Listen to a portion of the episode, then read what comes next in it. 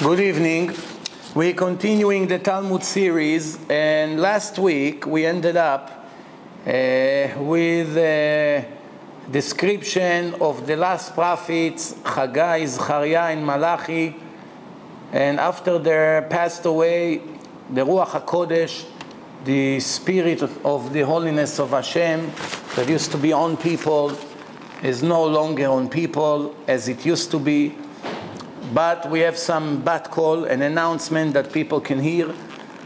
And uh, thank you. And also, the last thing that we actually ended the shiur with is that as a mitzvah, one of the 613 commandments that Hashem gave in the Torah is that even if a person already owned a Sefer Torah that his father left him before he passed away, it's still a mitzvah for every person to write himself a Sefer Torah.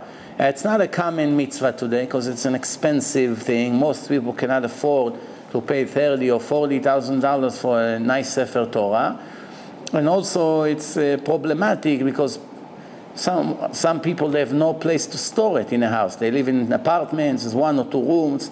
once you store it in a room, it becomes like a synagogue. You have all the laws apply to it. It's, it's a problem.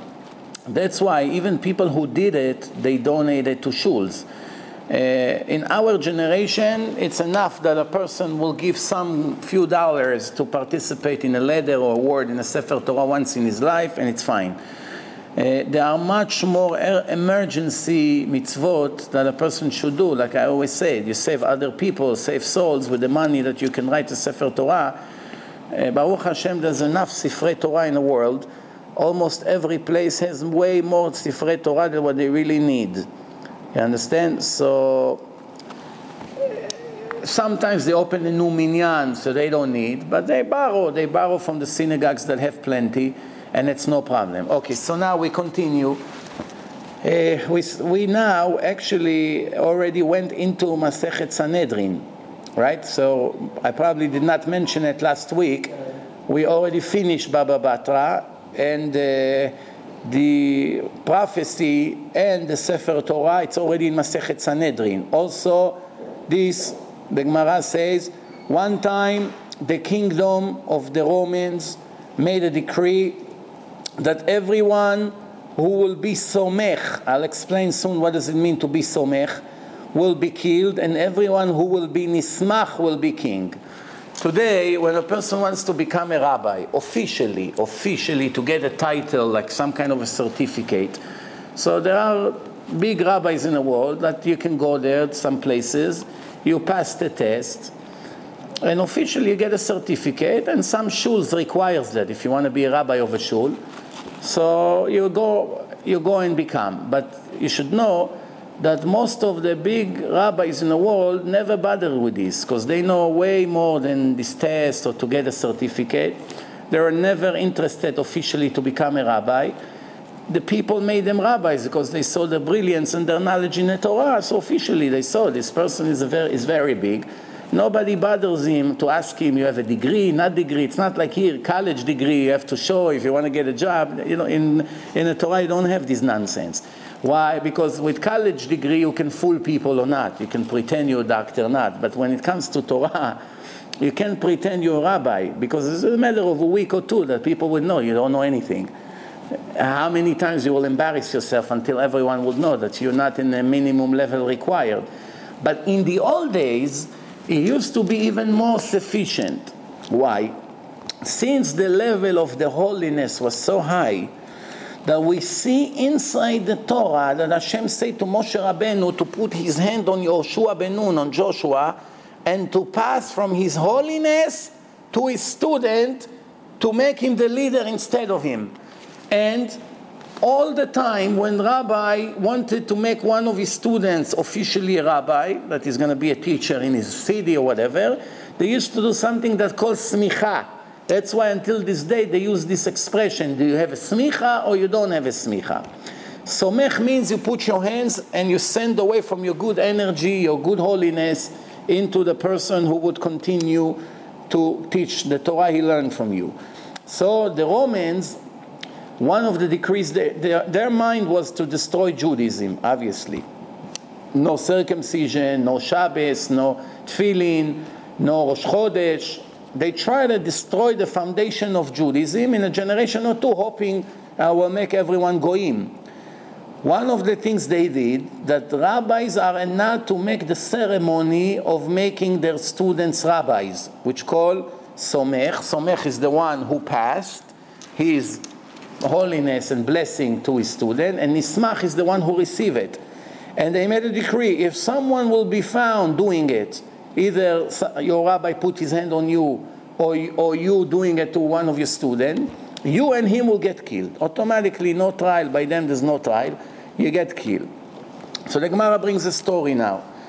Uh, now, oh, one more thing. Not only that the person who did it, both of them will get killed, the entire city will be destroyed. They make such a threat that people will be very afraid. So now, how do you make your student officially a rabbi? You have to run to the mountains or to the desert where no one is there to hide. Make sure you check a thousand times, and you do it. And even if they followed you and they see, at least you're not in a city. So they kill you and him, but they don't kill the entire city. That's how it used to be. So the Gemara says Rabbi Yehuda ben Bava went and sat between two big mountains that nobody can see him. He's hiding in between two huge mountains in a valley. And uh, between two big cities, not in this city and not in this city, there's a certain area that it's really not a city. It's in between, like a large border, to make sure that nobody will get hurt because of him.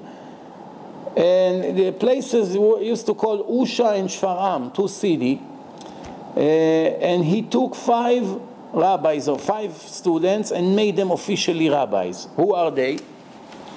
Rabbi Meir, the famous Rabbi Meir, Rabbi Yehuda, Rabbi Shimon, Rabbi Yossi, and Rabbi Elazar ben Shamua. Five very big names in the Talmud.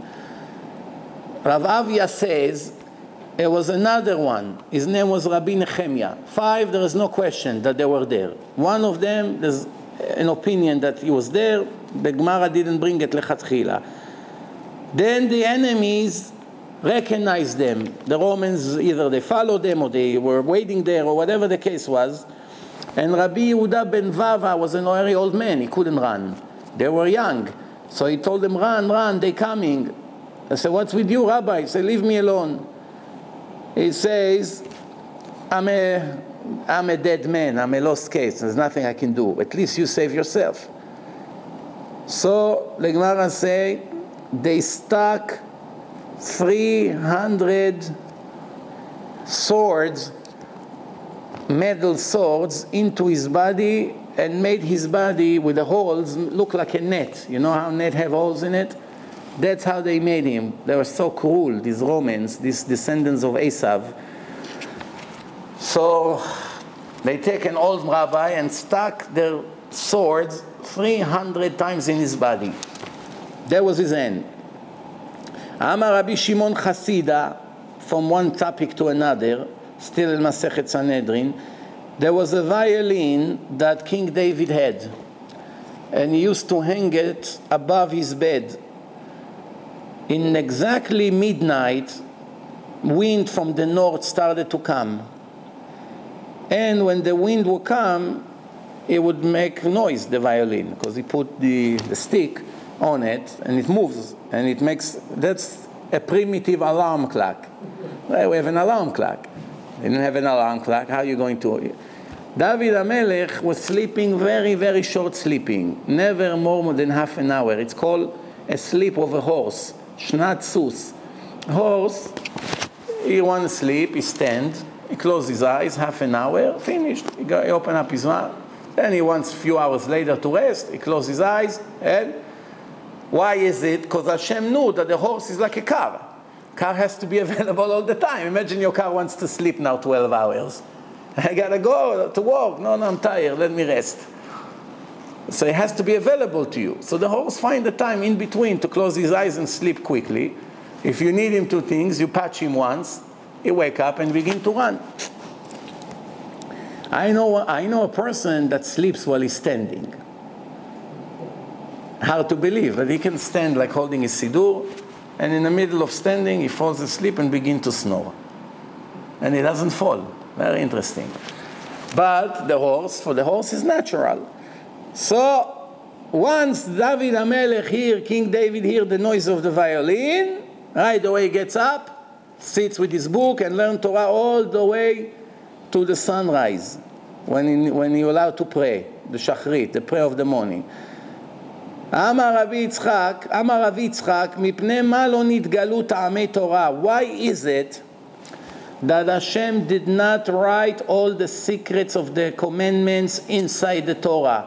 All the reasons why there is commandments, all the secrets of the, of the mitzvot, why it's not integrated into the Torah? Yeah, it's a big thing. Imagine if every one of the mitzvot you would know the reason, what's more important than the other, why Hashem made this mitzvah, why he wanted tefillin to be square and not round, why he wanted it to be black, why he wanted to write this and this and that and the way you do it and not like this. So many questions. You can ask billions of questions about every mitzvah. Why it's like this. Like sometimes people ask why the sky is blue. If it would be green, they'll ask why it's green. It's not because they have a problem that it's blue. They're just curious why Hashem made it blue. It's really not blue, it's black. But with the sun, it looks blue. But when you fly high, very high, you see it becomes black. Well, space is black because there's no light. There's er- certain areas that the, li- the light of the sun doesn't get there, it's all black. Darkness is a creation, which means you have two kinds of ways that the Torah describes what Hashem made one bara, one yatzar. Bereshit bara Elokim. And Vayitzer Hashem Elokim et Adam, Yetzirah. And I once explained what's the difference. Barai means from nothing. There was nothing, and now there is a raw material. There was nothing before. Yatzar means you take something existing already, like sand, wood, whatever, metal, and you create something with it. You, you form a shape. That's called Yatzar. But you had the existing material. You just design it. That's called Yatzar When it comes to the creation of the light and the creation of the darkness, there's a difference. Creation of the darkness is yesh me'ayin. There was nothing. בורא יוצר אור, we say in a prayer every day, יוצר אור ובורא חושך. יוצר אור. בורא חושך. Not, why not יוצר חושך? Because he created the darkness from nothing. He decided there will be something like this, black. No, nothing. Not, there's nothing you can see. There's nothing, and now Hashem made it. Space, black, okay.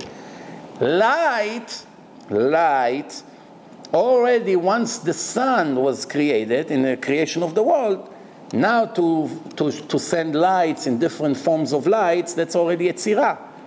You have already the existing material, and you shape the light the way you want. You want it strong, weak, this, this color, that color, all kinds of ways of light. So we say on the light, we say Yotzer. But on the darkness, we say Bore. So over here, the, the Gemara asks, why Hashem didn't tell us his reasons? Why? Does, It's like a judge in court. The judge decide that this person will get this kind of punishment. Not always he explain why.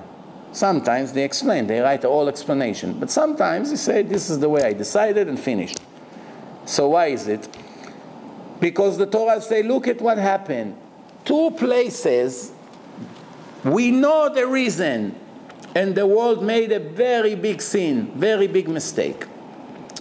Twice the Torah did explain why Hashem doesn't want us to do it. Twice, where king, the king, the Torah says a person should not have too many women. Cannot have too many women. And the Torah also said that the king cannot have too many horses. Don't have too many horses. What's the problem? If I have 20 horses or 200 horses, what's the difference? So the Torah say, when it comes to women, you know, uh, Hashem said to a person that it's not good for him to have too many women. And King Solomon say, I'm going to have a lot of women, and I'm not going to turn away from Hashem. Because Hashem said that if a person will be busy too much with his females, he won't have time for Hashem and for their religion.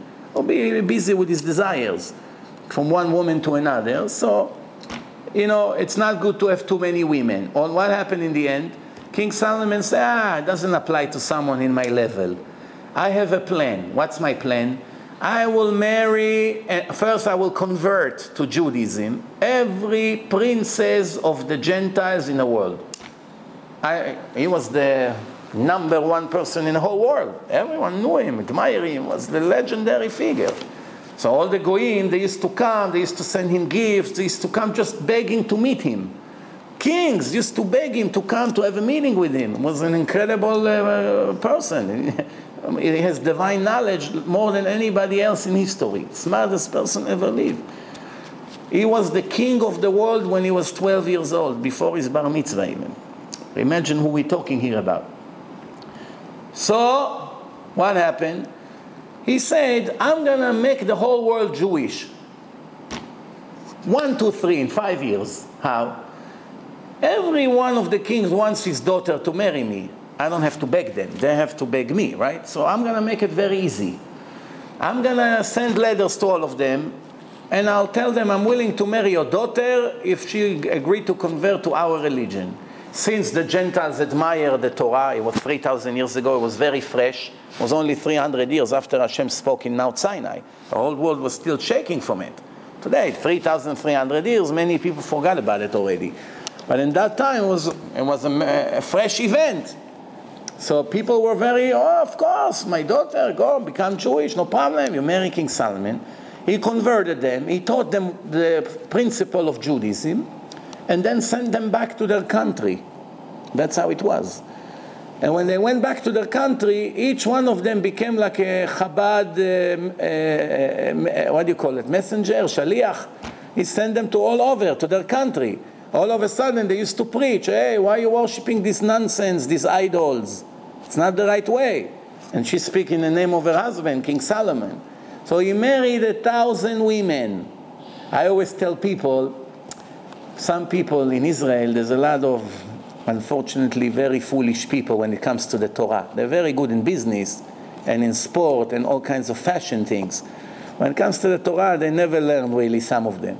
So the nonsense that they talk, sometimes you have to be very patient to hear this. It mamash makes the ears hurt when you hear it. One of the things they say, ah, what kind of righteous king is King Solomon? Married a thousand women. Give me a thousand women, I also be righteous. All kinds of stupid things like this. So I always tell them, let me ask you a question. Take the worst person in a whole, in a whole world, today, in our generation, not 3,000 years ago when people were at a much higher level. Today, the most despicable, sick, with desires for women, complete addicted person. Can he handle a thousand women? He has a thousand wives. Does he need a thousand wives? He has one wife, another wife, another wife. After 10, 20, 30, you say, oh, too many wives. What's going on here? I can't, uh, I can't, I don't have enough time to see them. What? I, a thousand wives, that means you got to see her once every three, four years. So it doesn't make sense. Especially not for the smartest and one of the holiest people in history. Obviously, you see, there's a plan here. Since they don't have the oral Torah, they don't know what was the whole plan. So they think, oh, he was, uh, I don't know, a humanizer. Chas v'shalom, God forbid. He wanted all these wives. The answer is nonsense. Don't be even fooled by this nonsense. He wanted only one thing to make all of them religious, Jews, Orthodox, and send them all over the world to teach Torah. And he was successful in his plan. Because in his generation, Judaism was in the best it ever been. Everyone admire us. Look, read in the Tanakh. Nobody dared to bother with the Jews in those days. No king disrespected him or anything like this. Nobody would want to go and, and do something to the Jews when they have such a legendary king and they have a temple and all that. Later, all the problems started. After he passed away, and you know the history after. But King Solomon say, it's okay, I'm going to marry. Hashem say, don't marry many women. For me, it's, a, it's allowed because I have a plan. What was the end of his life? He has a bad derogatory remark in, his, in the end of his life. Vayas ara Hashem. And he did bad things in the eyes of God. His women turned his heart away from God. Hashem told the reason, King Solomon said, ah, it doesn't apply to me. This is a very, very, very big danger, a big trap. If the Torah will tell the reasons for all the restrictions, many of us with our high ego, ah, that doesn't apply to me. I don't have this desire. No, I don't ever steal. What? The Torah meant don't do it because maybe you get used to steal. I don't have desire to steal. Okay, so I can do it. And in the end, everyone would fall into this trap. Second reason, second thing, don't have too many horses. Why? Because they'll turn you away back to Egypt. Why Egypt? Egypt is the place of all the great horses. Horse, it's an addiction. Once you go into the horses, the racing, raising them, riding them, it's an addiction. That's it. You in it. If you don't believe me, go stand by the OTB 10 minutes, OTB, where people gamble for horse racing, and see how they behave, the people there. Screaming, crying, jumping, the horse is running, gambling, that. It's a whole thing. It's a whole industry about horses. Some horses worth millions of dollars. It's a big thing. So he says, if you're going to be a follower of this hobby, which means horses, you want a lot of horses, it's just a matter of time until you're going to go back to Egypt. And the Torah said, don't return ever back to Egypt. Don't see their face ever again. After I destroyed the empire of Egypt, I don't want you back there. What happened in the end? King Solomon said, ah, I can have a lot of horses. I have no plan to go back to Egypt. What do I need to do there? What happened to him in the end? Melachim Aleph in Kings, Kings 11, chapter 11. ותצא מרכבה ממצרים בשש. There is a verse that says that he was returning back from Egypt on a carriage, which eventually it happened. So here you go. This is just an example of two reasons why the Torah said, don't do it because it will cause you to do such and such. And King Solomon was very confident with himself that it won't affect him. And in both of them he failed, and he had a remark after such great successful life, building the, the, first temple, all kinds of things that we know good about him. One bad comment. Forever. It's a part of the Tanakh. It's an integral part of the book of God. His last sentence of his life, Hashem.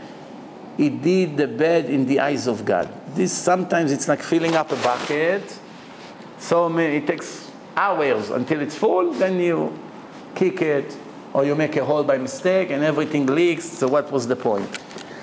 Then the Torah continue, the Gemara continue in Sanhedrin. We are now in page 27 in Masechet Sanhedrin. The Torah says, "Lo yumtu avot al banim." Children will not die on their fathers.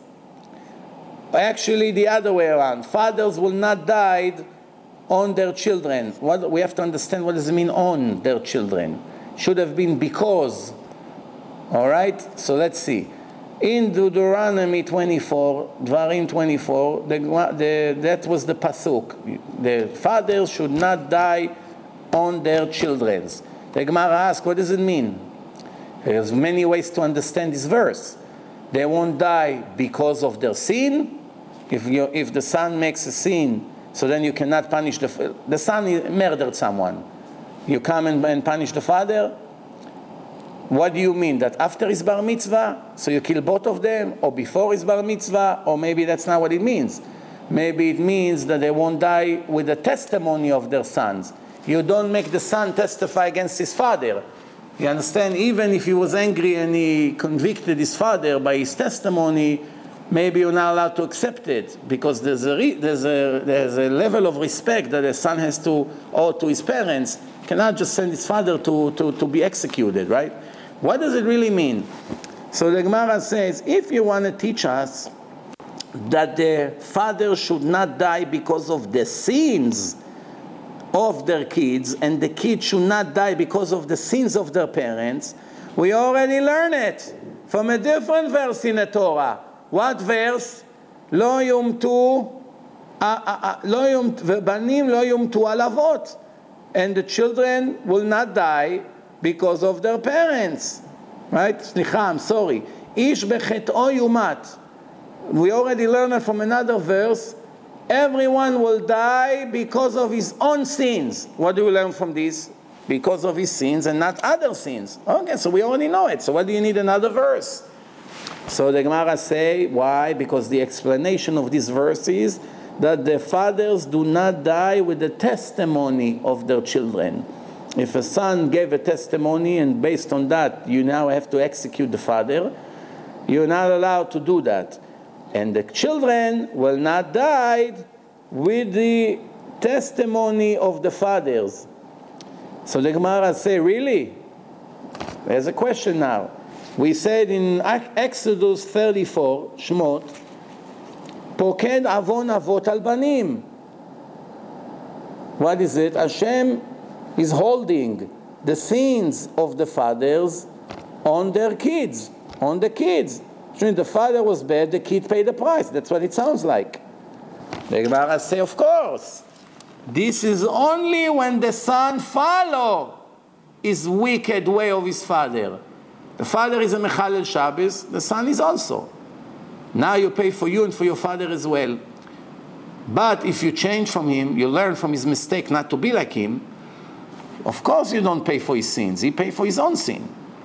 Ah, you continue in his way, even though you know everyone warned you, hey, that's not the right way, don't follow your father, don't do it.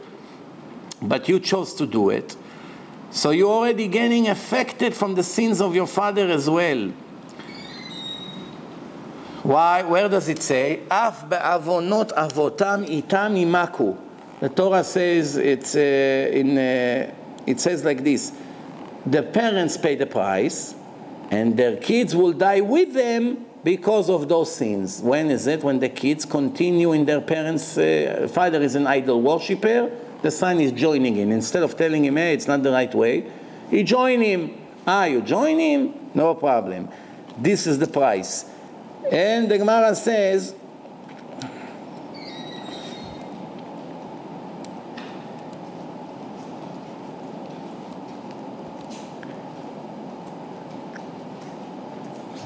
The Gemara says like this. We, we learn in uh, Leviticus 26 that there is a verse, Vekashlu ish be'achiv. People will fall in the trap of each other. One brother to another brother, which means one brother will make his own brother. Brother means every Jew to every Jew, all the nation of Israel. You make a sin, automatically your friend is falling down with you. There's a verse like this in the Torah, which from here we learn that every Jew is a guarantor of the others. Every Jew next to you that they make sins, you, gotta, you have your obligation to stop them and to teach them not to repeat that. And you are responsible if you're not doing it. So the Gemara says, we know that everyone, everyone is getting punished because of other Jews. Reuven get punished because of Shimon, Shimon because of Yitzchak, Yitzchak. Depend who is who. He is making a sin and you're there and you're not saying anything. You are falling down with him. So what do you need? Father, son. It's every strangers. Needless to say, father and son. That the son has more incentive to save his father. And not only is not saving his father from the sin, is following his way. And you complain why he's getting punished. So the Gemara say, but wait a minute. Every stranger is a guarantor. You don't need father and son. Everyone is a guarantor. כולם ערבים זה לזה. So the, the answer is, האטם שהיה בידם למחות ולא מחו.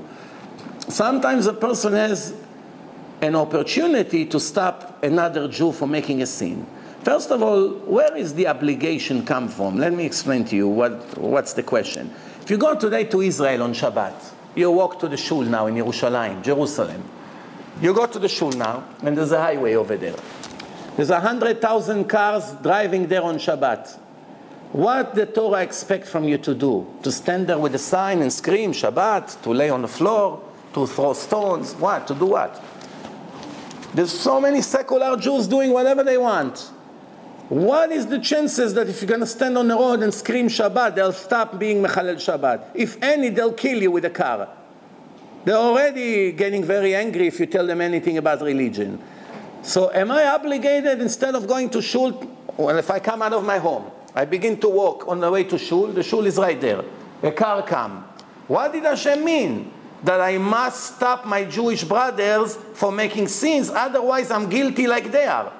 If that means that every Jew that I see making a sin, that all my life I'm gonna be a servant, hey, why smoke? Shabbat. Hey, why don't start the car? Hey, don't don't steal, it's not allowed. Hey, don't touch the woman, it's not modest. Is this what he meant? Obviously not. We gotta be reasonable here.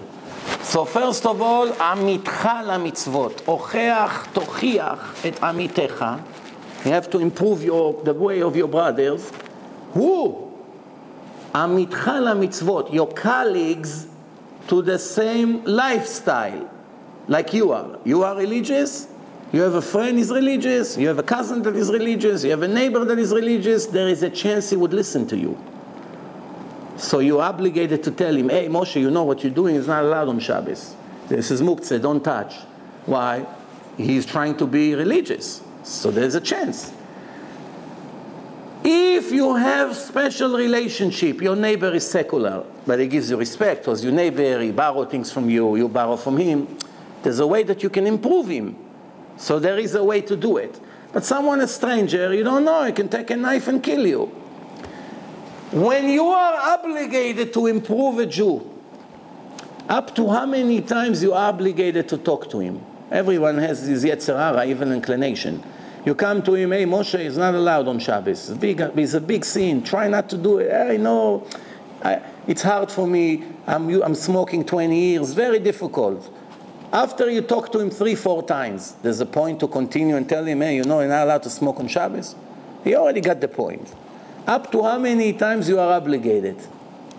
How many times? Up to a hundred times. Unless, if he gets very angry, he becomes violent, he cares, or he begin to make jokes, and the halacha or Hashem or something like this, then you leave him alone, because now you, you, you're actually achieving the opposite. But if he's a pleasant person, and he cooperates, he talks. So don't repeat the same thing again and again. Always come from different ways. Hey, you know this, I have a film to show you, I have a CD, remind me tonight, I'll give you a CD, come to my house, I want to show you something. Eh, you know, or why don't you come for Kiddush? We gotta make it your life mission. The Zohar say if you run all your life after one Jew and made him religious after 70 years, it was worth it for you. All the suffering, all the travels, all the problems in the world to make one Jew religious, oh, ah, you're such a lucky guy already. The rest is really, ah, it's important, of course, but you already made a big achievement in your life. Seven years you run, you beg him, you bribe him, you give him money.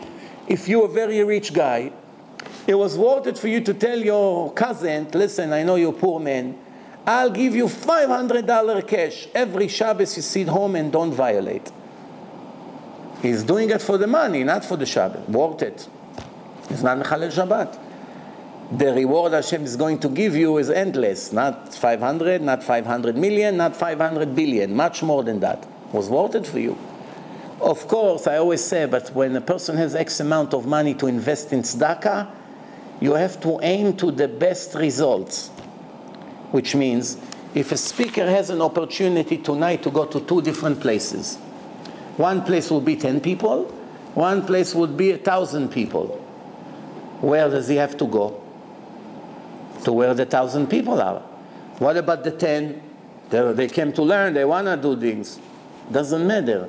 Over here, we can make a lot more life saving. So, what's the question? But there's, of course, questions. What happened? This is routine place, this is one time. This you can postpone for tomorrow and not lose them or not. There's a lot of things to, uh, to calculate. Same thing in, uh, in tzedakah. Do you know how many different levels of investment you have in charity? There's almost no end to it. Buy donuts for Hanukkah party. No, mitzvah. Maybe a few Jews will make borei minei mezonot. You put a thousand dollars in a shul, they bought donuts, you come to Olam Haba, you expect a reward. Don't be kidding. You bought Chinese food for the party. No? So what's the mitzvah here? Okay, so maybe five more Jews came because they saw Chinese food. For that, you have a reward. Why? You brought more people to the lecture. It's good. But the same amount of investment, you can make a million times better investment. Million times, not once or ten times more or a hundred times more. Million times more. Same amount of money. You know where to put it. That's why I always tell people invest in saving people. It's worth it for you. One and another one, and as his children and his grandchildren. So here is, here is what we're speaking here about. If a person was able to stop the sin of his colleague Jews, then he's guilty. But if it wasn't in his hand, either he's a clown or violent or a murderer or he's anti-religious, he's not going to hear anyway. No, what am I? I'm guilty? What am I guilty? It's only going to become worse. It's going to do on purpose more. You know, these people tell me, hey, don't eat it. Eh, it's pork. It's not kosher. Wait there. Bring me another steak. On purpose now he's going to eat more. He wasn't planning. Why? To do, eh, that's called poshea. Chatati, aviti, pashati. Pashati means to make Hashem angry on purpose. I don't really want it. Just to get on your nerve. Amar Rabbi Shimon ben Shatach. He says, one time I saw a person run into a broken house. A house under construction or broken is empty. And I ran after him. And I saw a sword in his hand. And blood is dripping from the sword. And I saw a person laying on the floor with a stab in his close to his heart. And he's dying any minute. And I told him, You wicked person, why did you kill him?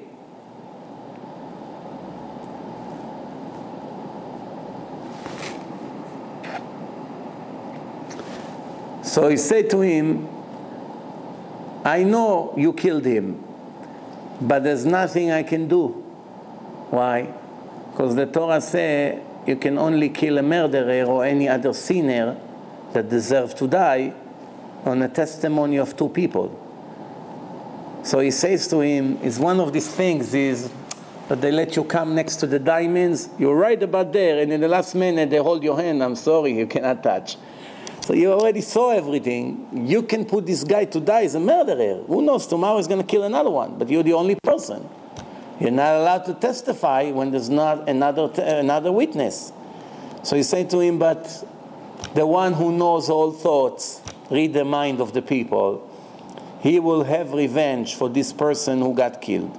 The Gemara say, not even few minutes after, before they left that cave, that broken home, a snake was crawling, beat him, and he fell and died.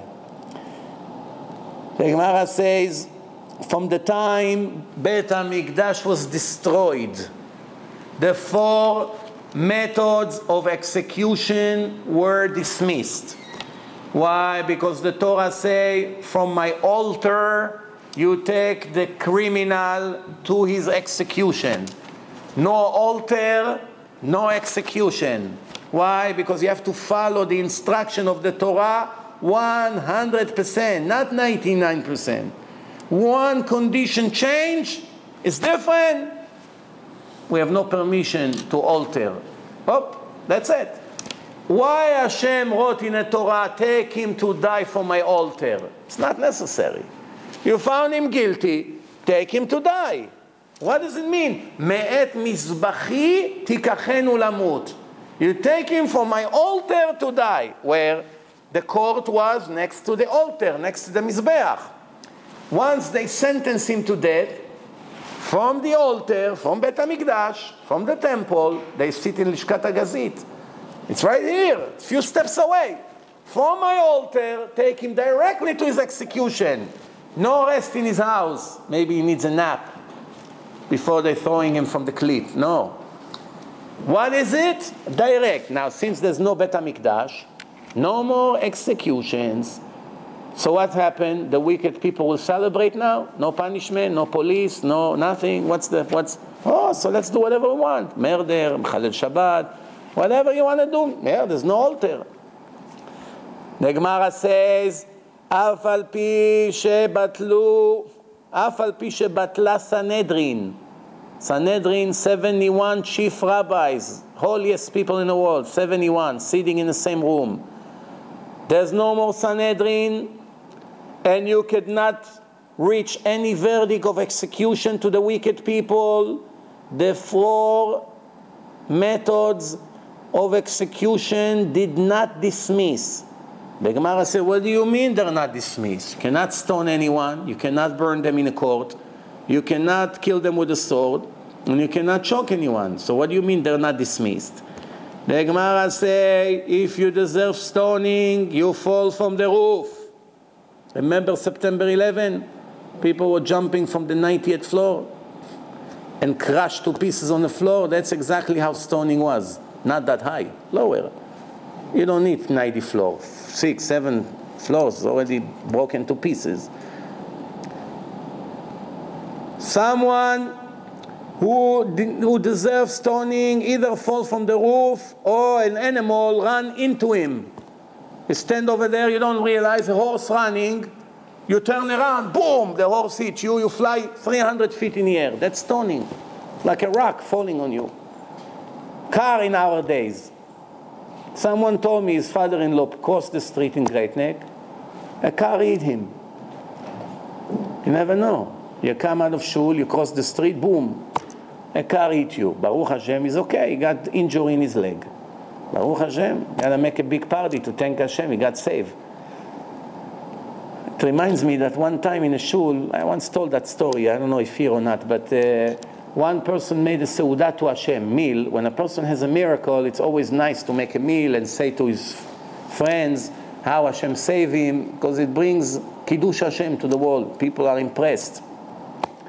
So he made a meal. Everyone asked him, Moshe, what for? What for? He said, well, you know, uh, a week ago I crossed the street when I came out, and a car hit me, and I was hospitalized for a week, and we didn't know what's going to be. And Baruch Hashem, I came out of danger. I'm still injured, but I'll leave. I'll go back to normal eventually. So I'm making a, a thankful meal to Hashem. The next day, they see another member of the shul, also brought food, also make kiddush. So I told him, What happened to you? You also got hit by a car. He said, No. So, so why are you making kiddush? Why are you making a party? To thank Hashem for what? He said, 20 years I'm crossing the streets and not once a car hit me. Don't I deserve to make a meal for Hashem to thank him only when I get hit? The idea is to do the right thing before the tragedy arrives. Uh, of course, in a hospital, I always say everyone become religious or partially religious as much as they can, yeah, as much as they know. Most people don't know what religion is. For them, religion is to kiss the mezuzah. Better than nothing, yeah. Talking about getting hit by a horse, say stoning to death. If you get hit by a car and live to it, is that considered halfway punishment or what? I tell you the difference. In the time of Bet HaMikdash, they per- make a person wear special kilt, and he goes to this cliff. They push him down and he fall. Most of the time he dies by the time he fall. If he's not dead, they don't send him to the hospital for an emergency room. Like today, after an accident, right away Hatzalah arrives. Over there, it's to finish the case. So they have a huge rock waiting, standby. Believe me, the people who fall, they beg before they fall that they die right away. Why? If they don't die, when they see the rock coming, makes them butter with jelly. If you know what I mean. And what happened if the rock didn't hit them exactly in the right place? Shem Yerachem cut half of the body or the legs or something like this. The head is still functioning, right? Then the people are waiting downstairs with rocks size of a melon. And right away they throw to kill him that he won't suffer as long as if he's going to stay there like this, can be hours of suffering. Quickly they're ready. They see he's not dead right away, they, they begin to throw it. You see, I don't know. I mean, I don't know why there are so many foolish people out there that don't get the point. I really don't know. I mean, everyone has desires, everyone have evil inclination, them and us and me and the chief rabbi of the world. Everyone has desires. But people know, don't cross this line, don't cross this line. In many different things, people understand. But over here, you know how many people heard me describing stoning? I'm the only rabbi in the world that have the guts to talk about it. Nobody is there, nobody. Maybe in yeshivot, yes, but to the public, God forbid you mention the word punishment. Chas v'shalom, half of the people don't want to hear your name anymore. Like you, you're the new Saddam Hussein for them. Why? Look at this scary speaker. He talks about hard things. It's too hard for me. I can't take this. But I'm asking a question. I, I, don't know. Maybe, maybe I'm wrong. Maybe I'm wrong. I don't know. I mean, the Torah doesn't say I'm wrong. The Torah says I'm right because I read in the Torah what the Torah says. Torah describes stoning. Torah describes punishments. It's in the Torah. I didn't make it up. But I'm asking a question. If people heard me now, now, or 500 times that I mentioned it in the last 16 years, and they understand that Mechalel Shabbat, someone who drives in a car or smokes cigarette or electric or whatever the people do on Shabbat, or write on Shabbat, or computer on Shabbat, whatever it is, someone like this deserves this kind of punishment. And you know what? Even if we had a prophet in our generation that came and said, listen, you are lousy generation, Hashem cancel the stoning. He said, ah, you don't deserve to get such a punishment. You're not in this level. Let's assume, hypothetically speaking, just from the thought that the creator of the world who supplied me with my oxygen said originally that if I drive in a car or smoke or light cigarette or light fire or anything like that on Shabbat, this is the way I deserve to die. Just from that, you get goosebumps on your body for five years, if you're normal. How can you not be scared? What's going on here? If Hashem wrote in the Torah, this is what a Mechalel Shabbat deserves to get, isn't it enough for you to understand with this I don't play? It's not fire, it's an atomic bomb you don't touch. How can you be so brave? Driving the car to shul, parking the car a block away. And then when the rabbi said, Don't come with the car to shul, all man, they speak Lashon Hara on the internet about him. Get rid of this rabbi, he's fanatic, he's strict. What's his crime? That he wrote two or three verses from the Torah of God. That's his crime. The Torah says if you don't read the truth to the people, you are a criminal. Today is the opposite. If you read the truth, you are a criminal. Everything the opposite. Rabbi Akiva was teaching Torah to the public. The Romans made a decree someone will get caught teaching Torah, gathering people in places, will be put to death. It's illegal. Rabbi Akiva gathering hundreds of people on the streets and preaching, giving them lectures. One of the rabbis told him, Akiva, why you play with fire? Why you do the things to get the Romans angry? Hide. Go hide somewhere under the ground in a cave and teach over there. Why you teach like this? It's just a matter of time until you get caught.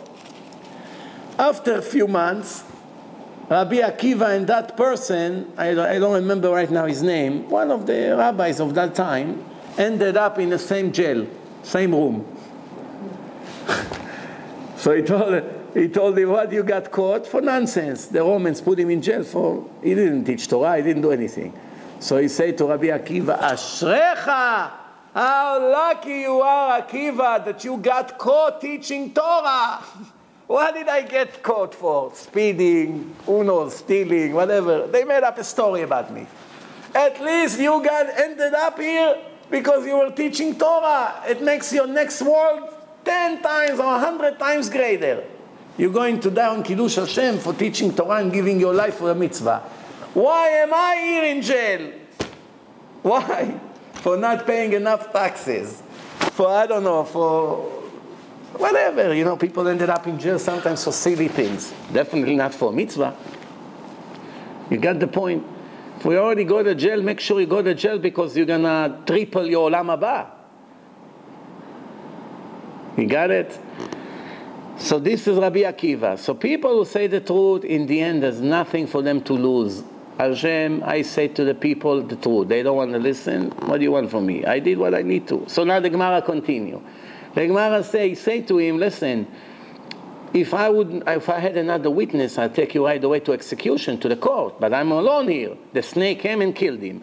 The Gemara start to describe someone who deserves stoning. You can get hit by an animal or fall from the roof, that's stoning. Someone who needs to be executed by burning. Either he fall into fire, or the house goes on fire and he trapped in, or a snake poison him. Why? The temperature of the body from 100 from 98.6 go to 107 110 whatever poison of the snake makes the person go so hot if you touch him he's boiling and it kills him burning him from inside or someone who deserved to be executed with a sword so the romans catch him and that's what they do chop heads if they don't like you if you did something they don't, they don't like, you didn't pay them enough tax, whatever, execution by the sword. Or a robber come to rob you, you come out of your bedroom, and he stab you with a knife, and many other things. In our days, it's also a gunshot, because it makes a hole in the body. מי שנתחייב חנק, someone who deserves choking, God forbid, either he drowned in the water, or he has a sickness it's called Sronchi. That's a primitive name. I wonder how they call it today. That choke him, cannot breathe, asthma, whatever you call it, emphysema, and he dies. Or gas leak, goes to sleep, the gas is leaking. I had two friends in the army, one of them was sleeping in my room. After I finished the army and came here, a month later I found out they both sleeping. He moved to my room with the other guy, two young guys in the 20, 21 there was leak in a room of the gas from the pipe, and both of them died. They didn't get up in the morning. So, the Gemara continues, the Gemara says, what happens if a person deserves different kind of execution? You mechalel Shabbos, stoning, and other sins that it could be either burning or could be sword, or anything like that. So today, it's not a problem. In the old days, since you did it manually, what are you going to do? You cannot chop his head off and stone him at the same time. It's either one. So what does the Torah say? You go to the most strict punishment. If he deserves stoning and burning, stoning is stronger, you go to stoning. Stoning or choking, stoning. Burning or choking, burning. The worst is stoning then burning, then uh, sword, and then choking, chenek. So, you know, so if there, it could be sometimes all four. What happened if he owes money and he deserves to die? For instance, he made a robbery on Shabbat. And while he was doing the robbery, he violated Shabbat. In our days, it's very common. He gets in a car, he drives away, and witnesses saw him, Chalal Shabbat. If we had today the court, he has to be executed. Now they say, where is the man you stole? So what do you do? You make him pay and then you kill him? Or you just kill him and forget about the money? What do you think? You go to the extreme punishment and finished. But today, sometimes a person can die with four ways of execution together, combined. How? Because Hashem is doing it. When the Beit Din is doing it, when the rabbis have, to, they can either do one at a time. They cannot do all four together.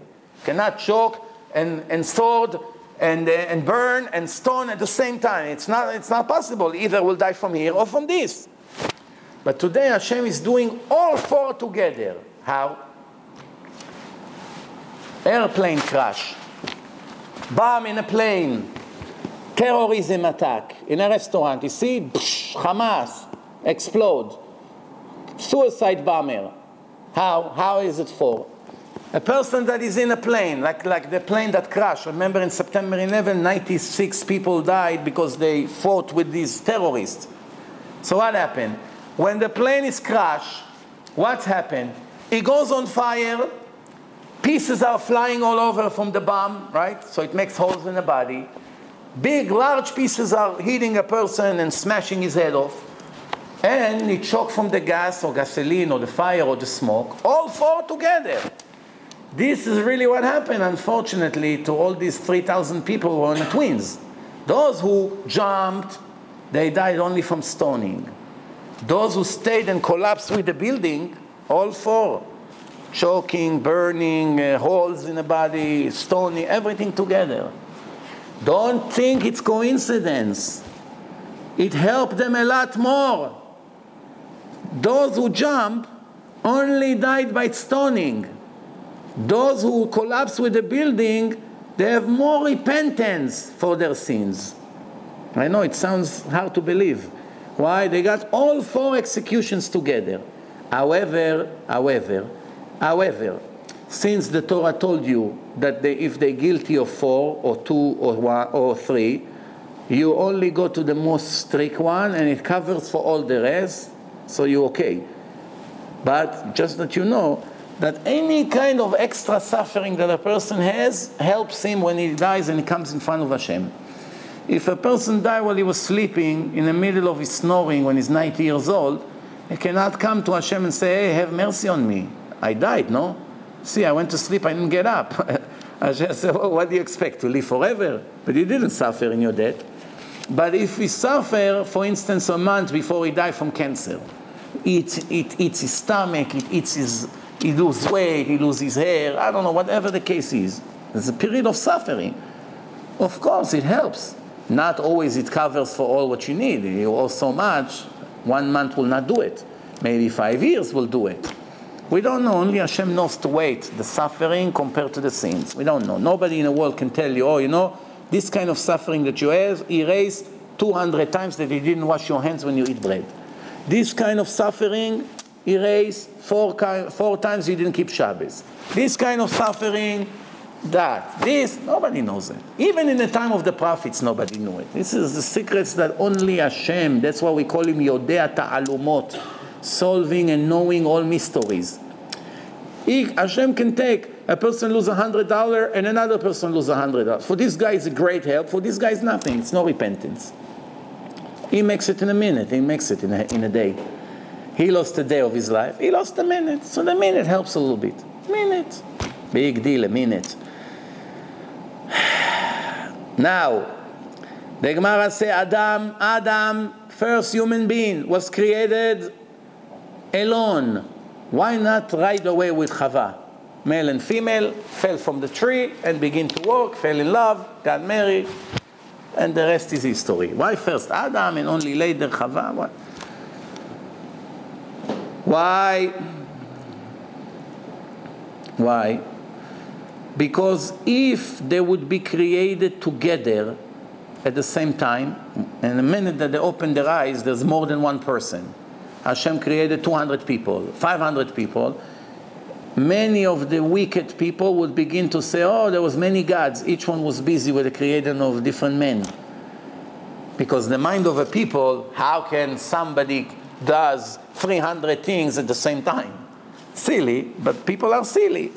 Or, and I give another example. Davar acher, another example. The right, because of the righteous people and because of the wicked people. Because the righteous people would say, We are the children of a righteous man. And the wicked would say, We are the children of a wicked person. Which means it's not in our hand. Look, look who's my father, look who's your father.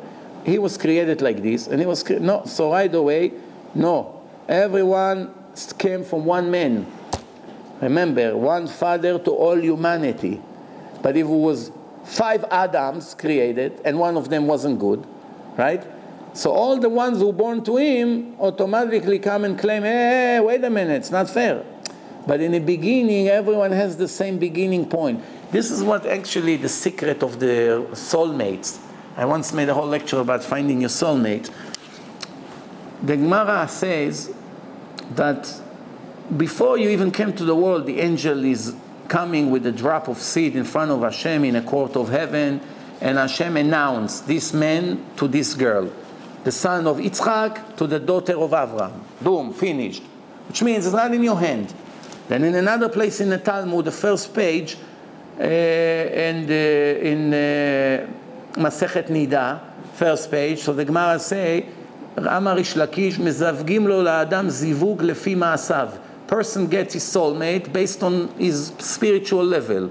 Righteous, righteous. Rashi writes, a, a modest woman to the righteous man, a prostitute to the wicked man. That's, that's Rashi writes. I always use this as an example of the importance, the purpose of the life of the Jewish lady. Why the Torah, the Torah, why the Gemara didn't say righteous man to righteous woman, wicked man to a wicked woman? This is finding your soulmate in your level, according to who you are. No, righteous man to a modest woman. Not, why not to righteous woman? Ra- modest is everything. She's modest, she's righteous, my friend. She's not modest, she's nothing. Wicked to a prostitute, to prutza, prostitute, prostitute. That's what it is. Why your wife is naked on the street? This is what you deserved, my friend, in the time of your marriage. However, it seems like a contradiction. Here you say, it was announced, she's my wife no matter what happened, that's it. Over here you say, well, depend on your level. The Gemara answer, no contradiction, no baloney. I added. No contradiction. What's the point? Here is in the first soulmate, in the first match, here is in the second match. What's first match, second match? So there's a few ways to understand it. First match means you are 20, you got married. You're married to Tamar. Then you get divorced. Ten years later, you married Miriam. So we say our first Shidur was already announced before I came to the world, for me and her. Now, we all bought divorce. We found each other in an internet website. That's already according to am. But the secret is not this. The Ari, the Ari, the greatest Kabbalist, teach us all the secrets, the inside, the insides. And this is what the Ari says. This is in a first lifetime this is in after the reincarnation. And now I'm making it simple now for you to understand. This is this Gemara connects together with what I just said, the Masar, Gemara in Masechet Nida. Over here it says, if it would be few people created, many, many Adams, and one of them is wicked, and then he has children, so many people would say it's not fair. We didn't have the same beginning point like all the other people. They came with the merit of a righteous man, and we came from a, from a wicked person. Don't expect us to be righteous like them. It's not the same. Everyone came from one father. Why? In the beginning, when all the souls, when the soul of Adam split to many people in his generation, the first life term of the soul, everyone was crystal clear. No stains, no sins, no nothing. The soul came to the world in the first life term completely clean. All the souls, all the people equal. After one life term, this person is in level 70 out of 100, this one is in 60, this one is in 20, this one is in negative each one according to what he achieved in his life. Very easy. It was only six laws to keep in Adam, in Adam time. When came Noah, he became seven. Then came the Torah. Another 900 years later, it became 613 for the Jews. It stays seven for the Goyim. But right now, it's only six. Also, direct orders from God because God was speaking to Adam. He told him, "Don't do this, do this, whatever." So there, there's very limited test. After they died, now there is millions of souls. After a hundred years, the world is exist. There's millions of people already. Gave birth, this, whatever. It could be few, 100, 200 years later, there's already a lot of people. Now they died, they were sentenced. They come back to the world. How do you come back to the world? Not zero clean again. Exactly who you were. You were negative 20. You were born negative 20. You were a thief. You came back as a thief. Look at the kid. He already steal candies from his teacher drawer. And the other one, you put it, it doesn't touch without permission. One is generous, one is stingy. One is angry, one is quiet. One wants everything, one doesn't ask for anything. Complete two different people. Why is it? Who told them that it's difficult to get candy, or it's easy, or there's plenty of money, or there's no money, or to steal, or not to steal? How do they know? There's no common sense in age one, two. This is young kids, they don't know anything. They are adults that their soul were put in a new body, and it takes them now to get used to the world again, because Hashem makes them forget the previous life. They remember the previous life, uh, age two, they already know everything, like an adult. Can teach you Gemara. But when they die, they come back where they stopped from. Sometimes Hashem sends them to Gehenom, He cleans whatever He can, and then send them back. Why? Because they owe money, or they need to receive money that somebody stole from them. A part of the test. Money issues, stealing, cheating, all these things, you must come back. Gehenom doesn't clean this kind of sins. It only cleans other sins that you did between you and Hashem. All kinds of things. But things that you have to still make a correction in the physical world, you must come back here. So the same thing here. That's why everyone had to start it from one man.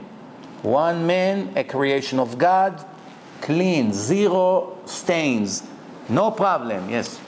Adam is so perfect. In uh, the Bereshit it says, this time you're giving me a, a different woman. It sounds like there's a second wife what's the point of having an assistant? Uh, I heard that he was born with, with male We're getting to it soon. We're getting to it. then the Gemara says, even now, when Adam was created by himself, families are enemies one of each other in his generation, even though it's, they have one grandfather. Already, we better, you know, you, Imagine if it would be different me and people. Uh, this argument will never end. The Gemara says, if it would be created too, the argument about who owns what will never end. We came from Adam and you came from uh, Jonathan, two men, Adam and Jonathan. Hashem created two in one time. The world belongs to us. Adam owe 80%. No, it's not true. My father owe. My grandfather. He, he got from God more. Right away, the arguments on property in the world would start. Please, now there's one owner and he inherited to all his children. If you don't know who's your father, him or him, you don't know what to ask for. It's problem. You claim this is your father. No, no, this one. I don't know. Oh, this one has a bigger house. Okay, so he's my father. Well, you have one for everyone. The beginning, everyone is equal. Many reasons. Of course, you get the point here. Then the Gemara says, the Gemara says like this, תנו רבנן, ולהגיד גדולתו של מלך מלכי המלכים, הקדוש ברוך הוא, to praise God, for his brilliance, if a person make coins, he make a shape of a coin, and all coins look the same. Hashem makes so many coins, each one has his own uh, image, this kind. This, no people look the same. Everyone is different, different fingerprints, different face. even people that looks very similar still have some differences. This guy has a dot here, this one doesn't. All kinds of things. And why the faces of the people do not look alike. Like all of them one face, like in China. Two million people, copy machine from 7 Eleven. All straight hair, black, all eyes the same, yellow skin, skinny, eating rice, all the same. You go to Japan, everyone looks the same. Africa, everyone looks the same. Arabs, everyone has mustache. So you come to Israel, everyone different blonde, dark, black, yellow skin, this, all mix of everything. Italian, this, Indian, Yemenite, everyone looks different. The truth is that the Zohar explained that the air that you breathe affecting your genes. So if you live in a place for hundreds of years, everyone eventually become like the people of the place. That's why in Africa everyone is black and in China everyone is yellow. The Zohar writes about it. We use it in my Torah and science film as one of the proofs this is something the science found only 100 years ago. that the air affecting the genes. If you're supposed to be blonde, eventually you become black, or the other way around, based on the air that you breathe in this continent. But everyone agree, even though after the joke is over, that even in China, they're not 100% the same. In China, they can tell the difference between Mr. Chang and Mr. Lee. For us, maybe it's difficult, but they know. Korean know that he's not Korean. I do not know to tell. Chinese, Korean, Japanese, for me it's very difficult to tell. But for them, oh, you're comparing me to him? You understand? So they know right away, because they're used to it. Also with accents they know, with Czech. But everyone is different. Even when it all looks the same, in the end, everyone has something unique about him. So the Gemara say, why is it that a person will not see a beautiful home and a beautiful woman and say it's mine. Which means if every all the people would look the same, right? And one guy got a very beautiful wife and a very beautiful house. What is he gonna do?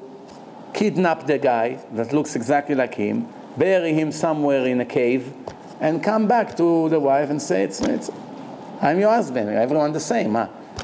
You understand? Or Rabbi Meir says three things is unique about every human being, that nobody else has it. One is in his voice.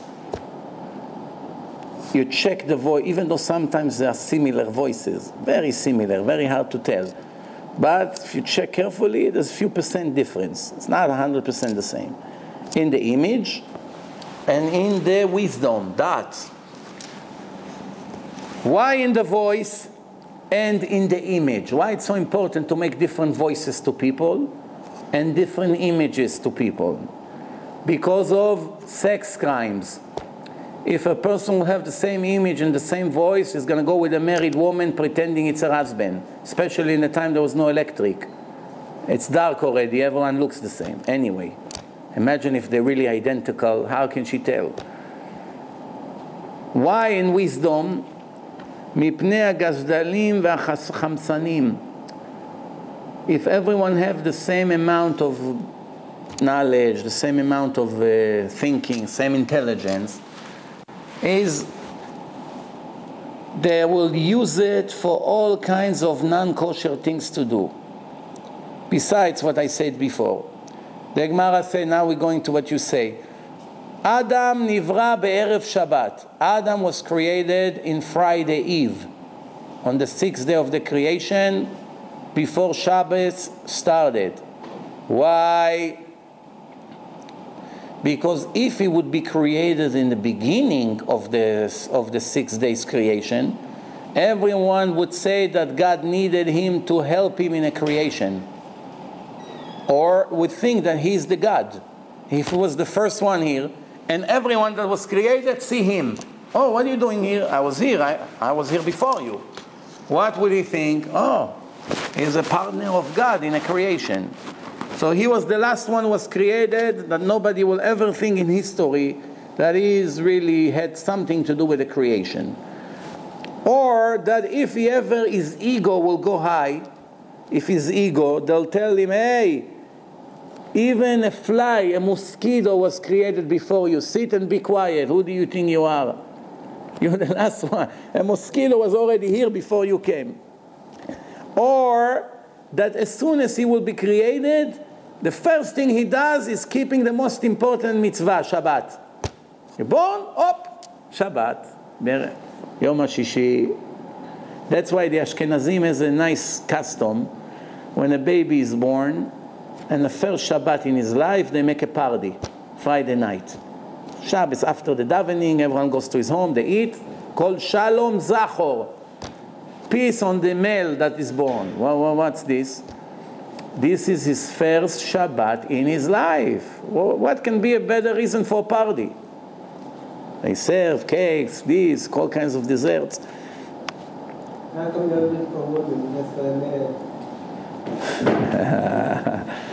Do you really want me to answer it? Then for sure you won't see me here next Wednesday. uh, then, then Rabbi Meir says the sand to the body of Adam was taken from all over the world, not from one place. From all over, Hashem took a little bit sand from everywhere, gathered it together, and created his body. Amar Rav Oshaya Mishme Rav. Rav Oshaya says in the name of Rav, Adam, now some of the things I say, I don't understand what I say. I doubt that if anybody, at least in this generation, understand it. It's a lot of secrets. It's very, very high things. Please don't make mistake thinking you understand the wrong thing here. There's no way to understand. Listen good. Adam, his body came from Babel, Babylon, the area of Iraq, Saddam Hussein over there. His body. His head came from Israel, from the Holy Land. The rest of his organs from different countries. The Gemara say 12 hours is the day, daylight. 12 hours day, 12 hours night. First hour, Hashem collected his sand. First hour. Second hour, he became an image, a shape, like you make a doll in a beach. Put, now it looks like a person, but it cannot move. Third hour, Hashem connected all his organs together. Fourth hour, the soul was pushed in to his nostrils, like balloon, putting air in a balloon. Fifth hour, he was standing up on his leg for the first time. Fifth hour of his creation, of the day, of Friday. Sixth hour, he saw the animals, and Hashem gave him wisdom to name them. Kelev, Hamor, Sus. He named all the animals. Seventh hour, he got into bed with Chava, with Eve. Eight hour, they got on a, they were on a bed two hours, and came from the bed four. There was no nine month pregnancy. A woman got pregnant, oh, a baby is coming out. Like 20 years old, walking, talking, before the sin. Because remember, the pregnancy is results of the sin. And Hashem cursed the women after the sin. Chava, Eve, Betza'ar tel dibanim. You give birth with sorrow and pain, and the pregnancy and the pain of the, of the, of the giving birth is different kinds of curses that we learn from the pasuk. Soon we get to it. In the ninth hour, so now they have Cain and Abel already.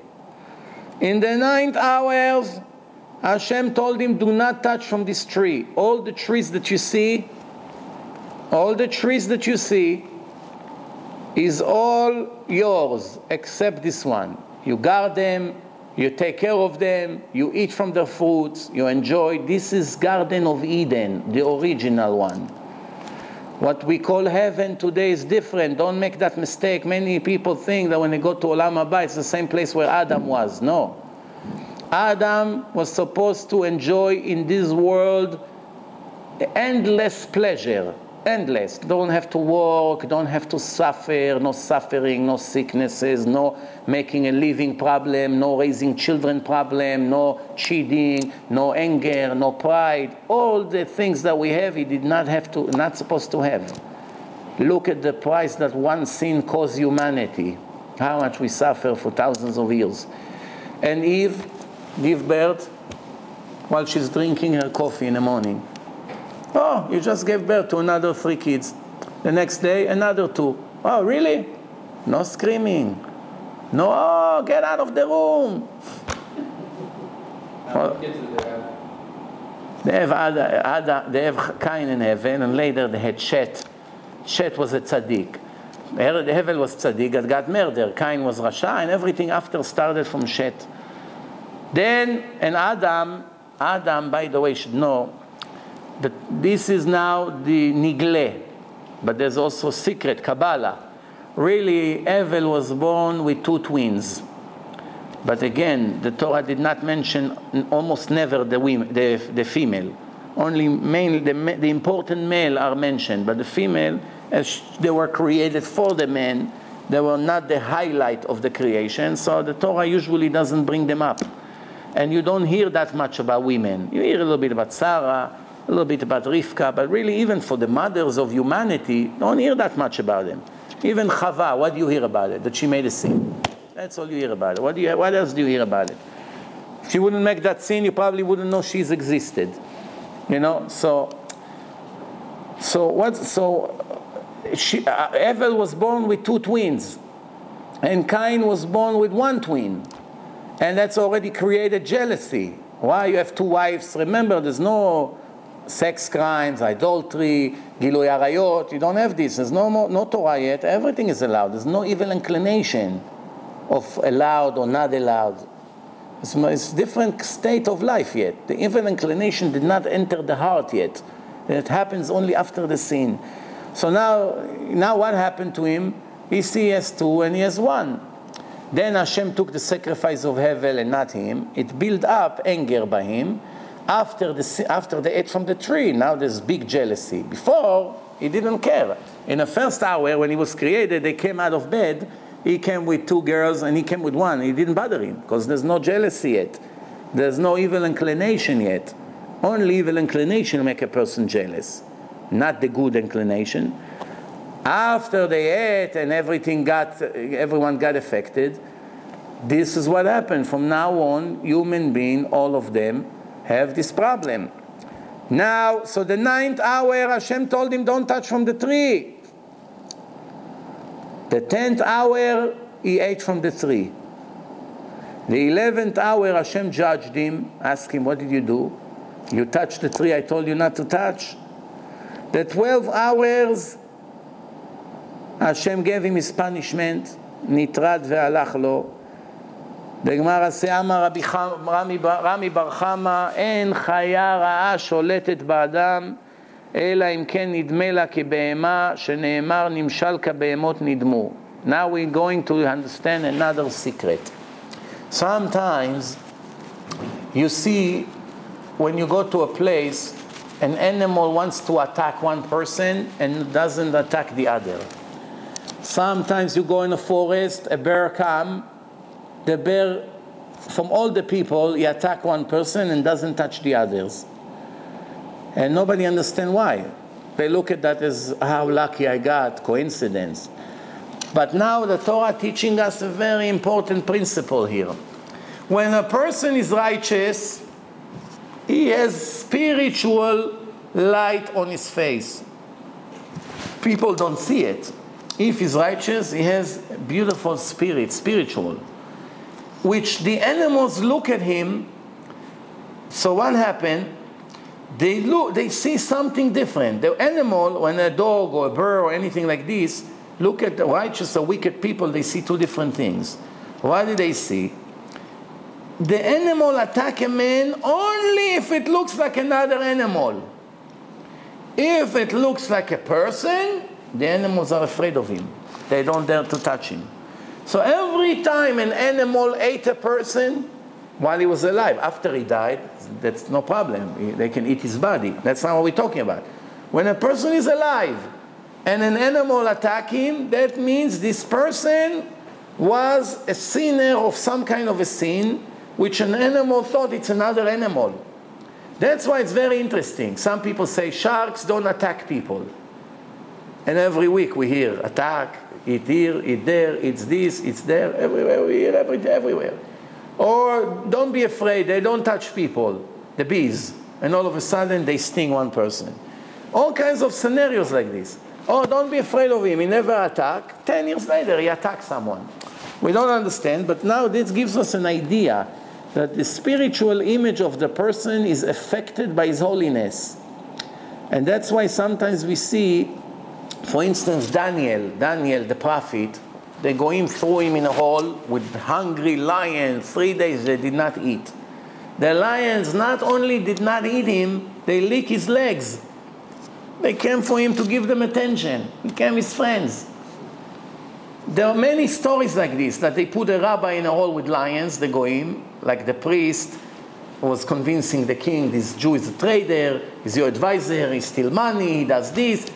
So they used to, there was a common punishment take a rope and throw him into a hole with lions. The rabbi is there all day and the lions don't touch him. So the king says, see, the lions don't even touch him. Say, eh, they're probably not hungry enough. So the king take the Jew out and put the priest in. In less than a minute, they attack him and kill him to pieces. Ah, not hungry? Why? Depend what they see. You understand? So this is it. This is the source, the Gemara in Sanhedrin. אין חיה רעה שולטת באדם. The animals cannot control a person because the, the creation is that a person is supposed to control every animal. Every animal. If the animal control you, that's why I always wonder, you walk in Manhattan and you see thousands of guys and girls, almost everyone walking the street with a dog or two dogs or five dogs. It's babysitter. You know, in a building, almost everyone has a dog. So they all walk with dogs. And then they pick up the, you know what? And this is like supposedly important people, doctors, judges, lawyers, these, movie stars, whatever. They walk with their dog, they pick it up, they put a glove, they pick it up, they take him to the doctor, they sit and read Tehillim, that they won't die, God forbid, their partner to life. And none of them is stopping to think, look at my horrible, miserable situation. I am a servant of the most impure animal in the creation of God. If they only knew a little Torah. From two million different species, dog is the spiritually. It could be a great friend, he can save life. I'm not talking about this. Spiritually, the nefesh, the spiritual level of a dog is the worst out of two million animals. And donkey is the best. But the, the, the, the the dog is the worst, the worst animal, worse than a pig. And they clean the bathroom. You tell them, uh, go and be a babysitter, change the diaper of the neighbor's kid. You're kidding me? A thousand dollars I won't be for an hour. I'm gonna change diapers. I don't change diapers to my own kids. I have five maids. But when they walk in Manhattan, jogging, they pick up the garbage. It doesn't bother them. Why? Spiritual level of your person is like an animal, you can marry an animal. Yeah. You know, that's what's going on here. And some people, when they see a, a dog, they almost faint just from the impurity. But they feel. But other people don't feel. Kiss them, hug them. Ah, my body, I missed you. Wow, wow. You know, one guy made a bar mitzvah to his dog. he, pay, he bought him the best tefillin. Very uh, precious tefillin he got him. When Hashem wanted to create Adam, we have a few more minutes, we'll finish. He created, he, he, he brought a group of angels and he told them, We're going to create a man in our image, spiritual image. They told him, Ribono Shel Olam, what's going to be with this man? What's going to be his nature, God? He told them, this is how he's going to live. They told him, why would you waste your time on people? Why you need to create such a thing? Because he told them they're going to make scenes, this, they have, their, you know. So he said, מה אנוש כי תזכרנו ובן אדם כי תפקדנו. Hashem burned all these angels and dismissed them. Then Second group, same story. Third group, same story. But the third group told him, Ribono shel olam, master of universe, everything that the first one told you, why did it help them? You are the master of the world, you are the boss. Whatever you want to do, do. Why are you asking us?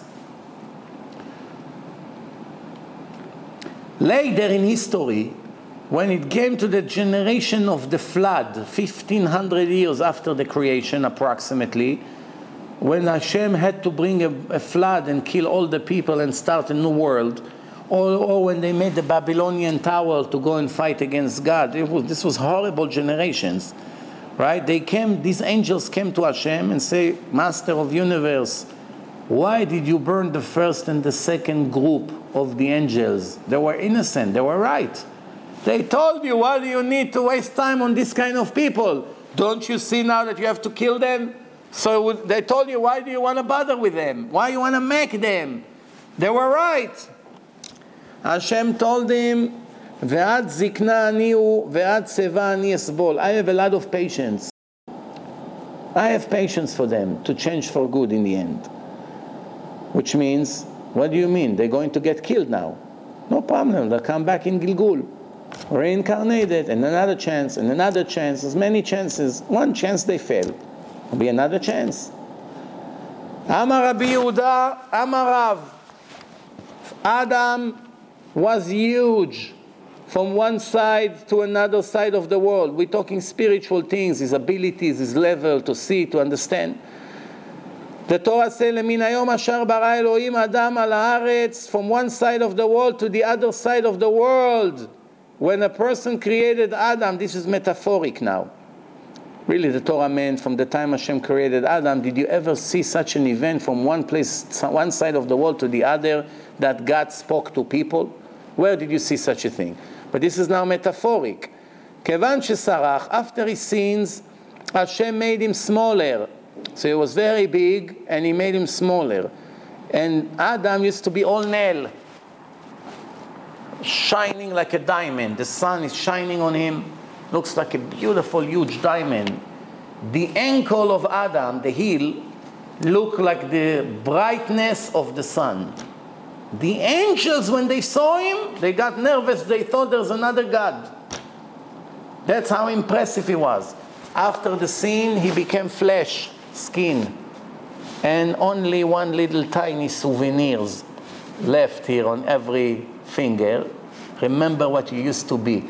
That's why when you cut the nail, you don't throw them. It makes the the demons, the bad angels get very angry when they see, oh, look at him, what he used to be compared to us. You don't throw it on the floor. There's all kinds of things. Pregnant woman can, can have a miscarriage because of it if she goes over it. There's impurity here. That's why we wash our hands right first thing in the morning. Originally, we're supposed to wash our feet also. But the impurity in the feet is impossible to take away. So there's no point of wasting time. It's so strong. The impurity, even mother, you spill on it, doesn't take it away. You understand? That's why you don't touch the leg. If you touch the leg, you run to wash your hands. It's all kinds of things. So then the Gemara continue. The Gemara says, Amar Rabbi Elazar, Adam was all the way from the ground, all the way, his head was all the way up in the sky before Hashem made him small. Right? From one, from the earth all the way up to the sky. Rabbi Natan say, a good sign for a dead person that after he die, when a person die, you're going to see what happened with his body. That's going to give you an indication if he's welcome to the next life or if he's not welcome at all. How? Let's see. A good sign for that for a person who died after he died. How do you know it's a good sign?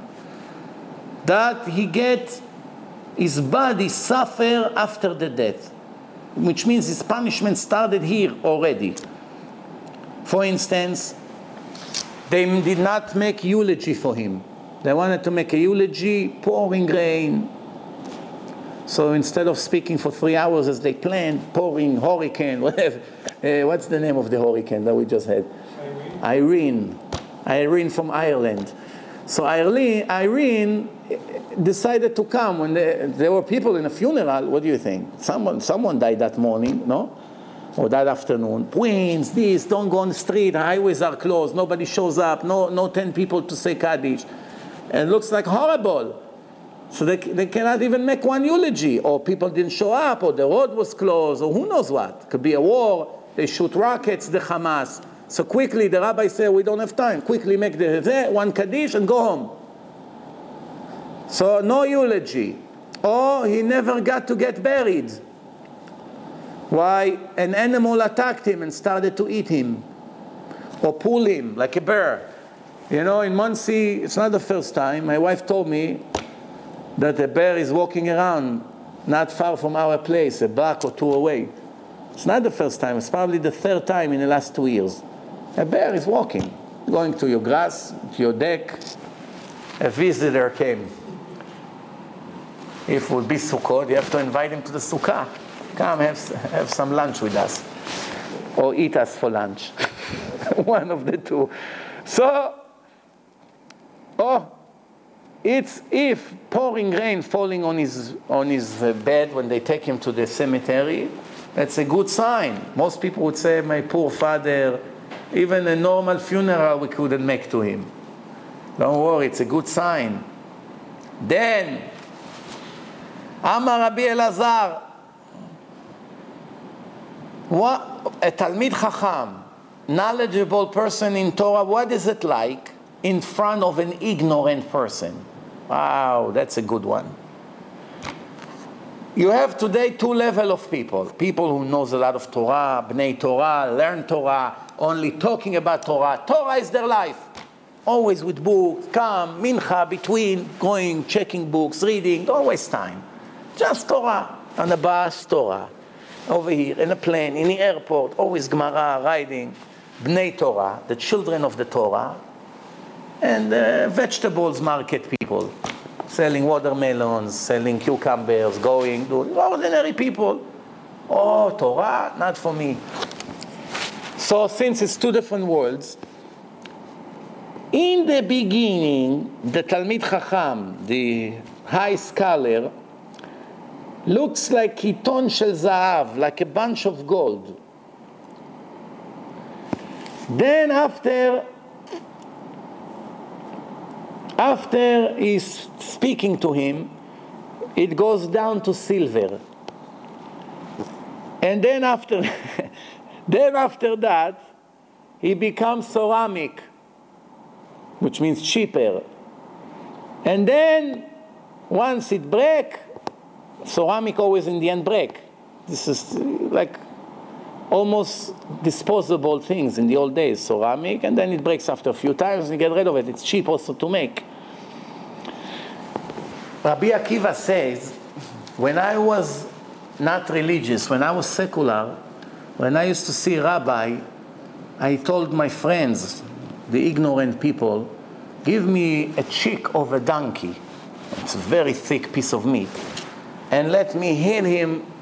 A donkey is, uh, is, is biting. If a donkey bites a person, a dog make holes. Eh, a month later, you heal. If a donkey bites, the bones become powder. There's no way to heal. No bones left. That's it. You gotta make a transplant or it's really a horrible thing. A, a, bite of a donkey, forget about it. So Rabbi Akiva say, I wanted like to kill them out of my, well, I didn't say jealousy, but my anger.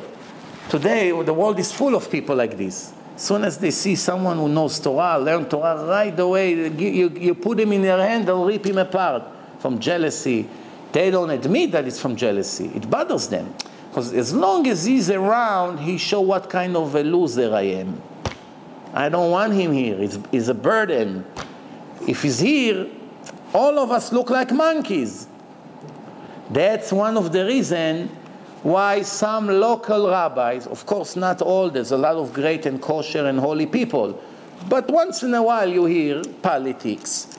There's somebody that doesn't know that much, and when his community wants to invite a great speaker, he doesn't let and he always gonna make lashon hara and stories. I heard this about him, and I heard that, and I, am gonna check. Uh, give me some of his recording. I'll get back to you, and keep pushing it off. Why? He knows once this person will come to the shul and talk, what's gonna happen the next day? Nobody would ever want to listen to him anymore. Ah, don't waste our time. You're boring. What do you know? The same lecture for 20 years, the same thing. So it will be his end. So he's trying to hold to his position by putting everybody else down.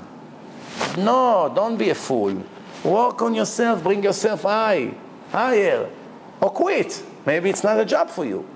Person has to be good at what he does. It's not for you, move on. Don't worry, you make a living somewhere else. Whatever you're supposed to make, you make. The, uh, the Torah said, don't use the Torah as a tool of a living.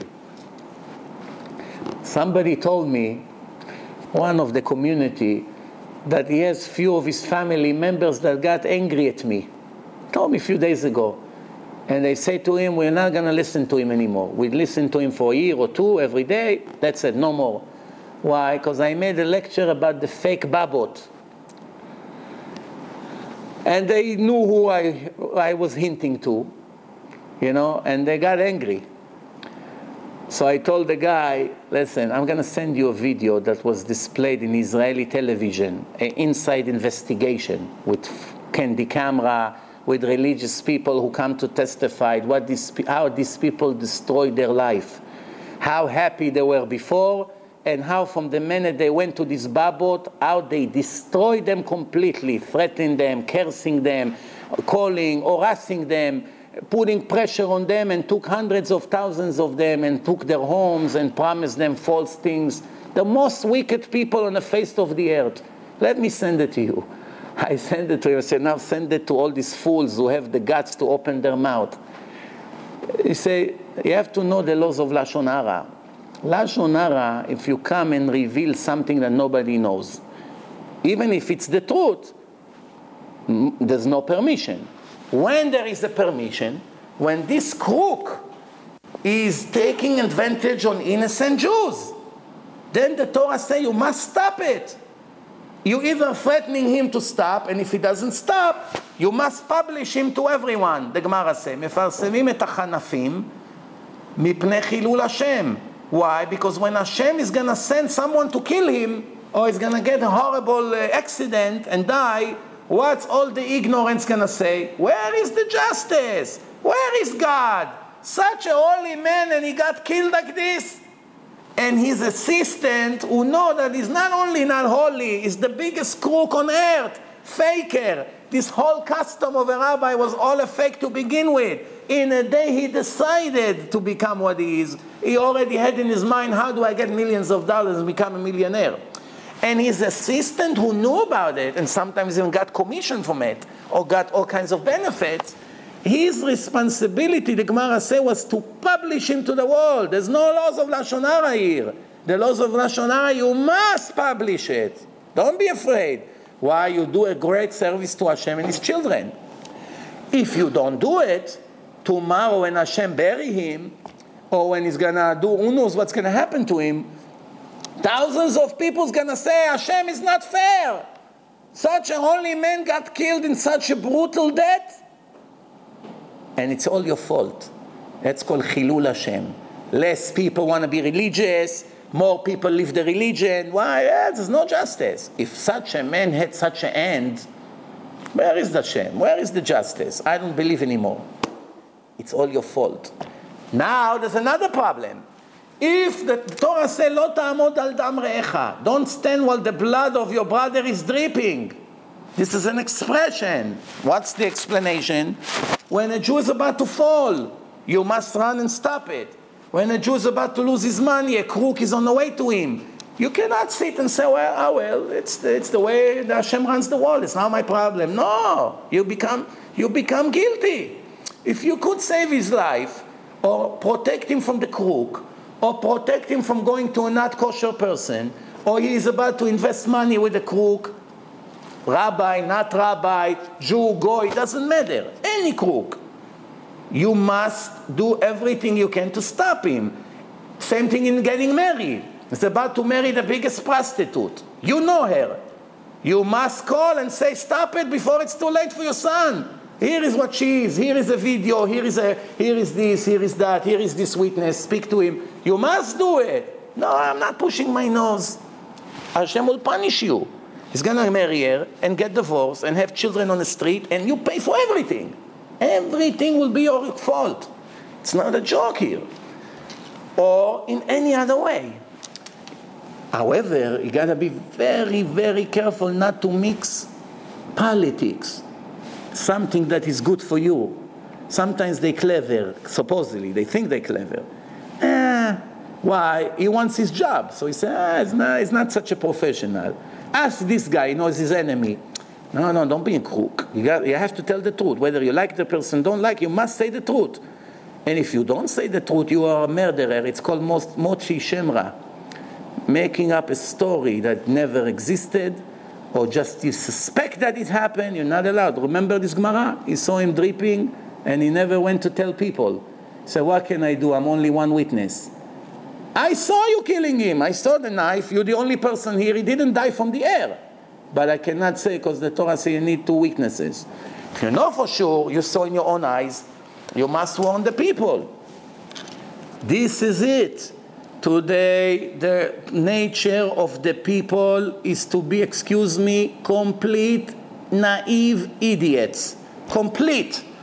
People are searching who's gonna rob me Standing on lines by all these crooks and give them all their money and they go like this. And then they begin to get harassment phone calls. No, where is the next check? If you don't bring it by tomorrow, this is gonna happen, this is gonna happen, your daughter will never get married, your son that is sick will die right away, you'll see, don't mess with us. ממש like a mafia. Believe me, if I show you this article, if I, if I was a brave man, I would put it in my Facebook page. But then you know what would happen? their mafia would come from Israel to murder me in a day. They won't be able to take the shame. So I'm a little bit brave. A little bit. I say 5%. And in Hebrew we have a say, Hamevin Yavin. And I'm only doing it, I have to be honest with you, because I'm afraid. I'm afraid from Hashem, because I'm in a position, I'm a public figure. I see thousands of people every month. I hear them, I get emails. If I'm not going to warn them, nobody will. And the other people who should warn as much, nobody cares. Don't mix, don't get me mixed. I'm not, they don't know that the halacha say that if you know and you don't say, you'll be responsible for every victim. It's no joke here.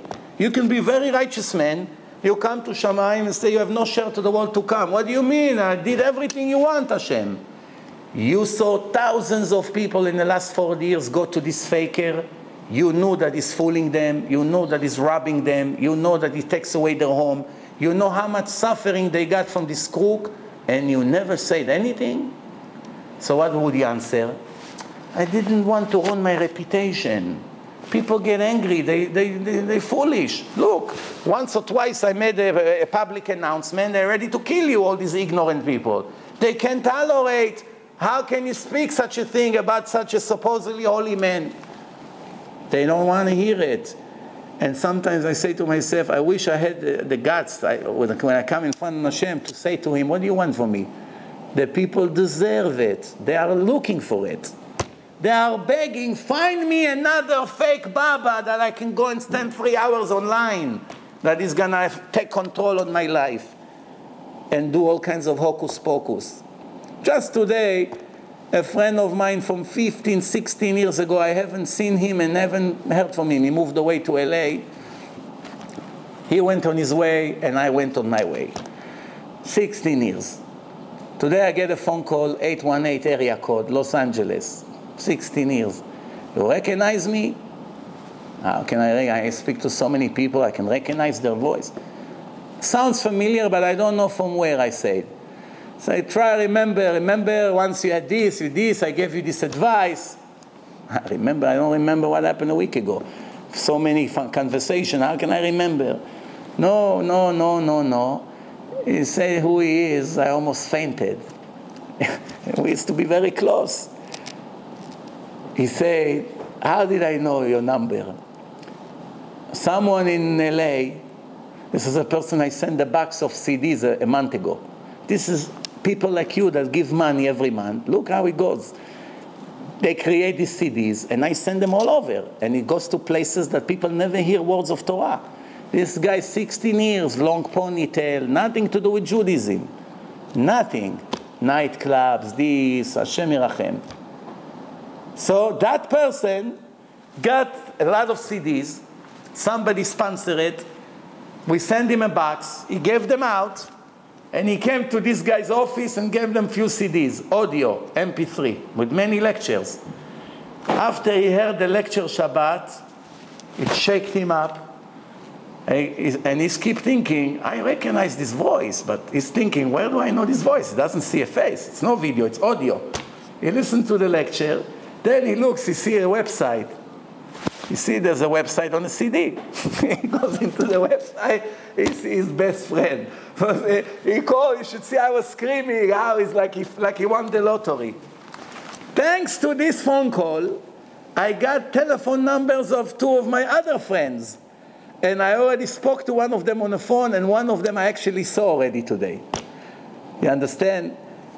What a small world. And now I'm thinking to myself, this guy is becoming religious. He said, That's it. I stopped with the nonsense. I, this lecture made me very strong. The other guy said to me, I closed the business on Shabbat. A store in Manhattan, almost all the businesses on Shabbat, no more. I had a girlfriend Goya, no more. From the lectures on the Facebook. Bottom line, just thinking about the person who sponsored those five CDs that arrived to this guy's hand. Here you go. Look what, how it travels. That's what Hashem wants. And again, remember, we finish with this. You got to know, you have to know, there's no laws of Lashon Hara against you, it's for you. And when it comes to Shidduchim, someone's going to get married, you must warn. If you have a doubt, you're not allowed to talk. Also, you don't have to, you're not allowed to add salt and pepper to the story. If a person stole $10, you're not allowed to say, oh, he's a professional crook. No. You're allowed to say there was an incident that he went to someone's pocket and stole. I don't know, you have to check. Maybe he made tshuva, maybe he's not anymore. Maybe he's a professional thief. Maybe. No, I know for sure he's a thief. And if it was 20 years ago, you're not allowed to even mention. By now, for sure, he made tshuva. It's 20 years later now. He was a kid, maybe. There's laws. There's a lot of laws to, that apply. But one thing for sure is that in general, and we are not mentioning names here, but every one of you will use his head and warn all his relatives. Oh, the reason I remember the story with my friend is that he called me today and I asked him, Did you get married yet? He said, No. He said, One Baba. He doesn't say Baba, he's a famous Baba. He told someone who knows me based on my name that my luck is closed. That I have to go to him to Israel, give him $6,000, he's gonna make something, and I'll be able to have good mazal, good luck. Told him, be very careful, Mishamayim, you called me. Don't go and don't give them a penny, it's all liars. No mazal is closed, the Kabbalah doesn't see your future, enough with this nonsense. How many times I have to repeat? Every day I hear about it, every day. Enough. It's not, no one is a prophet. Nobody knows the future. Nobody knows what's going to happen to you two weeks. The only good advice is when a rabbi tells you keep Shabbat, stop with this, eat kosher, learn more Torah.